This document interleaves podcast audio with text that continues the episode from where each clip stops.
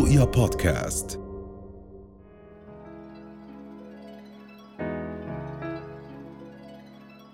في هذا الموسم كتير ناس بتكون عندهم أعراض حساسية مرات ممكن تختلط عليهم إنها أعراض كورونا. لذلك ممكن يتوجهوا للأطباء أو يحتاروا بتشخيصهم الشخصي. اليوم رح نحكي بالتحديد عن هاي الأعراض واختلافاتها بين المرضين. مع ضيفنا الدكتور رامي الإيراني استشاري الأمراض الباطنية والصدرية. صباح الخير دكتور رامي. خير. كيف حالك؟ الحمد لله كيفك؟ يا صباح الفل. أهلا وسهلا. أنا دائما بحب دكتور نستضيفك لأنه طريقتك بالحكي هيك خلص بتيجي من ال... من المرضى اللي بيجوا عندك على العيادة؟ طبعا. شو عم بتشوف؟ شو لازم يعرفوا؟ نعم. فشو عم بصير هالأيام؟ هلا المرضى هم أساتذتنا لأنه إحنا نتعلم منهم مرات أكثر من الجامعة. فهاي الأيام آه، أيلول وتشرين هذول بتغني عليهم فيروز كتير. آه، أيلول وتشرين هم موسم للرشوحات وللإنفلونزا. وهم أيضا موسم للتحسس. فبيجينا مرضى بيحكوا لنا أعراض عن التحسس وبيجينا مرضى بيحكوا لنا أمراض عن ال... بيحكوا لنا أعراض عن الأمراض الفيروسية. مرات بمجرد ما عم يحاكيني تليفون المريض بيحكي لي صار لي ست أسابيع مرشح بحكي إنه هذا مش رشح هذه حساسية لأنه الرشح العادي ثلاثة لست أيام وبنتهي آه، أو بتلفن لي بحكي لي يا أخي مكسر وحرارتي طالعة. هون لو المريض عنده تحسس في هذا المخابرة التليفونية لا هو عنده أعراض فيروس ممكن يكون إنفلونزا عادية موسمية أو كورونا. فوجود الحرارة وجود الآلام العضلية وجود إحساس بالتكسير وجود آلام بالبلعوم هذه كلها ليست تحسس حتى لو الإنسان عنده بالسابق تحسس. فدائما الآلام العضلية البلعومية المفصلية ارتفاع الحرارة فورا التوجه أنه في عامل آه، آه، مرضي فيروسي. وكثير مرات بيحكي لنا آه، بدت أم سالم وبعدين أنا وأنا أو بدا مثلا بدت سامية وبعد سامية كانت عند بيت خالتها وبعدين صرت يعني وهكذا. ففي قصة عدوى بالفيروسات. أيوة. وفي قصة أعراض عامة. بالتحسس في الأقارب وحدة عم تعطس كتير اللي هي خالة الولد مثلا وأخوه صغير محمول على وشه هنا في الأكزيمة الرضع وهو نعم. فايت على العيادة الأكزيمة هاي اللي اللي باينة وإله عم بتصفر هيك هذا هذا تحسس وفيش حرارة هذا تحسس فاذا من القصة المرضية من وصف المريض أو المريضة بنيجي بنتجه إنه هل نتعامل نحن مع مرض فيروسي. وبالتالي أعراض عامة وآلام لا يمكن الحساسية تألم. يعني أكثر شيء إذا كان حس تخرش في البلعوم إنه مش مش مرتاح بالبلع. أما ألم حقيقي في البلعوم لا هذا فيروس. أيوه يعني هي يمكن تكون سعلة يمكن تكون قد تتشابه بعض الأعراض. آه. مثلا سيلان. الأنف. العطاس إغلاق الأنف هدول هدول الأعراض موجودين في الإنفلونزا موجودين في الحساسية. وموجودين في في في الرشح العادي موجودين في كلهم. نعم. بس هدول سيلان الانف والعطاس والتسكير. رافقوا ألم هذا فيروس. مم. رافقوا تكسير عظام وحاله عامة سيئة هاي فلو. ما رافقوا هالحكي وكل سنة بتكرر بنفس الموسم هاي حساسية. آه، حدث مثلا هذا السيلان والعطس والإغلاق. حدث بعد ما دخلت على محل فيه بخور. أو بعد ما حدا من أصدقائي حاطط عطور. هاي تحسس. أما حدث بعد ما حدا من اقاربي اجى من سفر وكان عنده رشوحات وفلو هاي آه فيروس. نعم. فالأعراض العامة والقصة المرضية وخالط مين؟ والقصة الشخصية. هل هو شيء متكرر. عند عند التعرض أو لا؟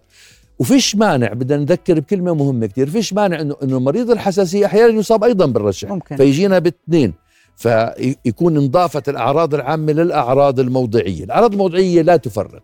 سيلان عطس تسكير سعال انزعاج بالنفس لن يفرق. أما ما يضاف على ذلك هو الذي يفرق من أعراض أعراض عامة أو ما يضاف عليه من قصة عائلية أو قصة تعرض. نعم.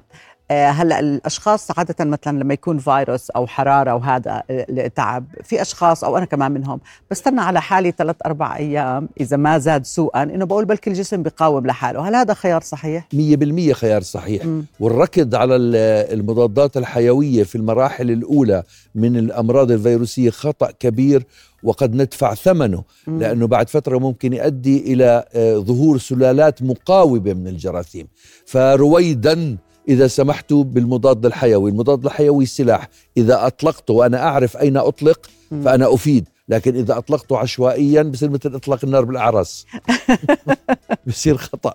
بالضبط. آه. اذا قد إيه لازم يستنى الشخص يعني؟ أو مثلا إذا ما نزلت الحرارة يعني إمتى يروح لعند الطبيب؟ أنا لما يجيني تليفون إنه عندي أوجاع بلعوم بحكي آه، أو بحكي لها أو بحكي له استنى لبكرة. إذا صار في أعراض أنفية عطس سيلان تسكير عندها مش حتاخذ antibiotic في المرحلة هاي. أها. أما إذا ضلوا ألام بلعوم أو صور لي البلعوم أو اطلع على المرآة إذا في نقط بيضاء لا بدك مضاد من أول. آه، okay. فمجرد ما الأعراض البلعوميه ثاني يوم يتلوها أعراض أنفية هذا فيروس يعني بده يروح لحاله بده يروح لحاله مم. نعم وبت- هلأ في مرات الأمراض الفيروسية ممكن تساوي مضاعفات جرثو- جرثومية مم. آه بعد الفلو أو بعد الرشح مثلا ممكن يصير التهاب أذن مهم. في الصغار وهو أشيع مرض آه حاد في الطفولة آه. التهاب الأذن الوسطى ممكن يتلو الرشوحات وعندها بده مضاد الطفل مهم. أو الكبير أها. مدخن وبدأ بفلو بعدين صار عنده بعد ما خلصت الفلو صار تفاقم آه، وبلغم وسعال كثير. هذا بده مضاد حيوي. وبما إنه حكينا كلمة مدخن سواء حساسية أو رشح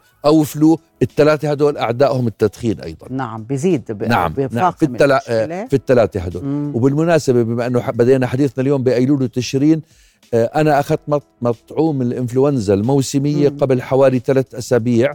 لأنه هو يحتاج أسبوعين لثلاثة ليح- ليحدث مناعة وأجسام ضدية اللي بعده ما أخذه أنا أنصح به طبعا كل يوم بيجيني مسجز وأقاويل مهم. إنه بيخلي الواحد آه، مجنون وبيخلي الواحد مش عارف شو أنا شخصيا وما بدي أدخل بجدال إنه المطعوم.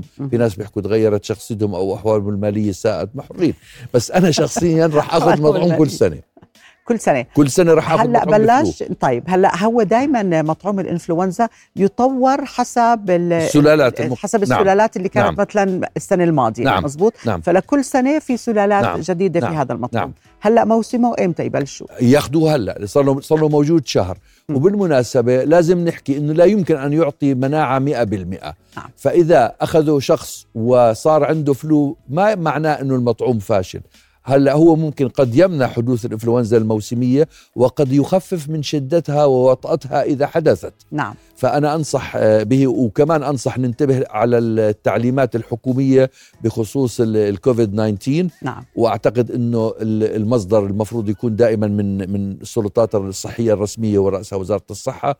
إنه هي اللي تحكي لنا فاليوم اللي راح تحكي فيه وزارة الصحة إنه يتوفر كوفيد راح أكون أنا آه، أنا ما بسرع بالسيارة بس راح أكون أول سيارة راح لا هناك. إذا في مطعوم إذا في جديد مطعوم أو جرعة داعمة جديد الآن. آه، تقريبا ب 12 أيلول آه، قبل حوالي أسبوعين ال FDA الأمريكي عمل approval لنوع جديد. آه، آه، أو لشكل جديد من آه، من آه، المطاعيم ال- آه، ال- اللي استعملت سابقا. آه، أنا شخصيا راح اخذه وأنصح باخذه والكلام تبع إنه بعد ما أخذته اختلف نومي يا أخي يختلف نومك ولا نشوف مم. وفاة لا سمح الله بال طب هلا آه، حتى مثلا لو قلنا كورونا ما عادتش تخوف زي قبل ولا لا هلا أنا برأيي آه، يعني أنت لو ما حكيتيش زي قبل كنت راح أعترض إنه ما عادش تخوف ما عادتش تخوف ما عادتش تخوف زي ما كانت تخوف آه. بس هي لا تزال هي تهديد مم. مم. ولا تزال أمر لم ينتهي حسب منظمة الصحة العالمية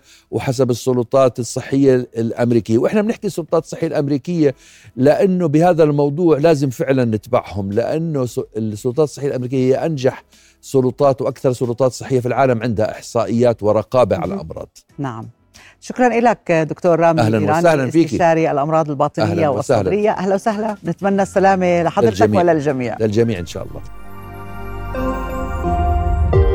رؤيا بودكاست.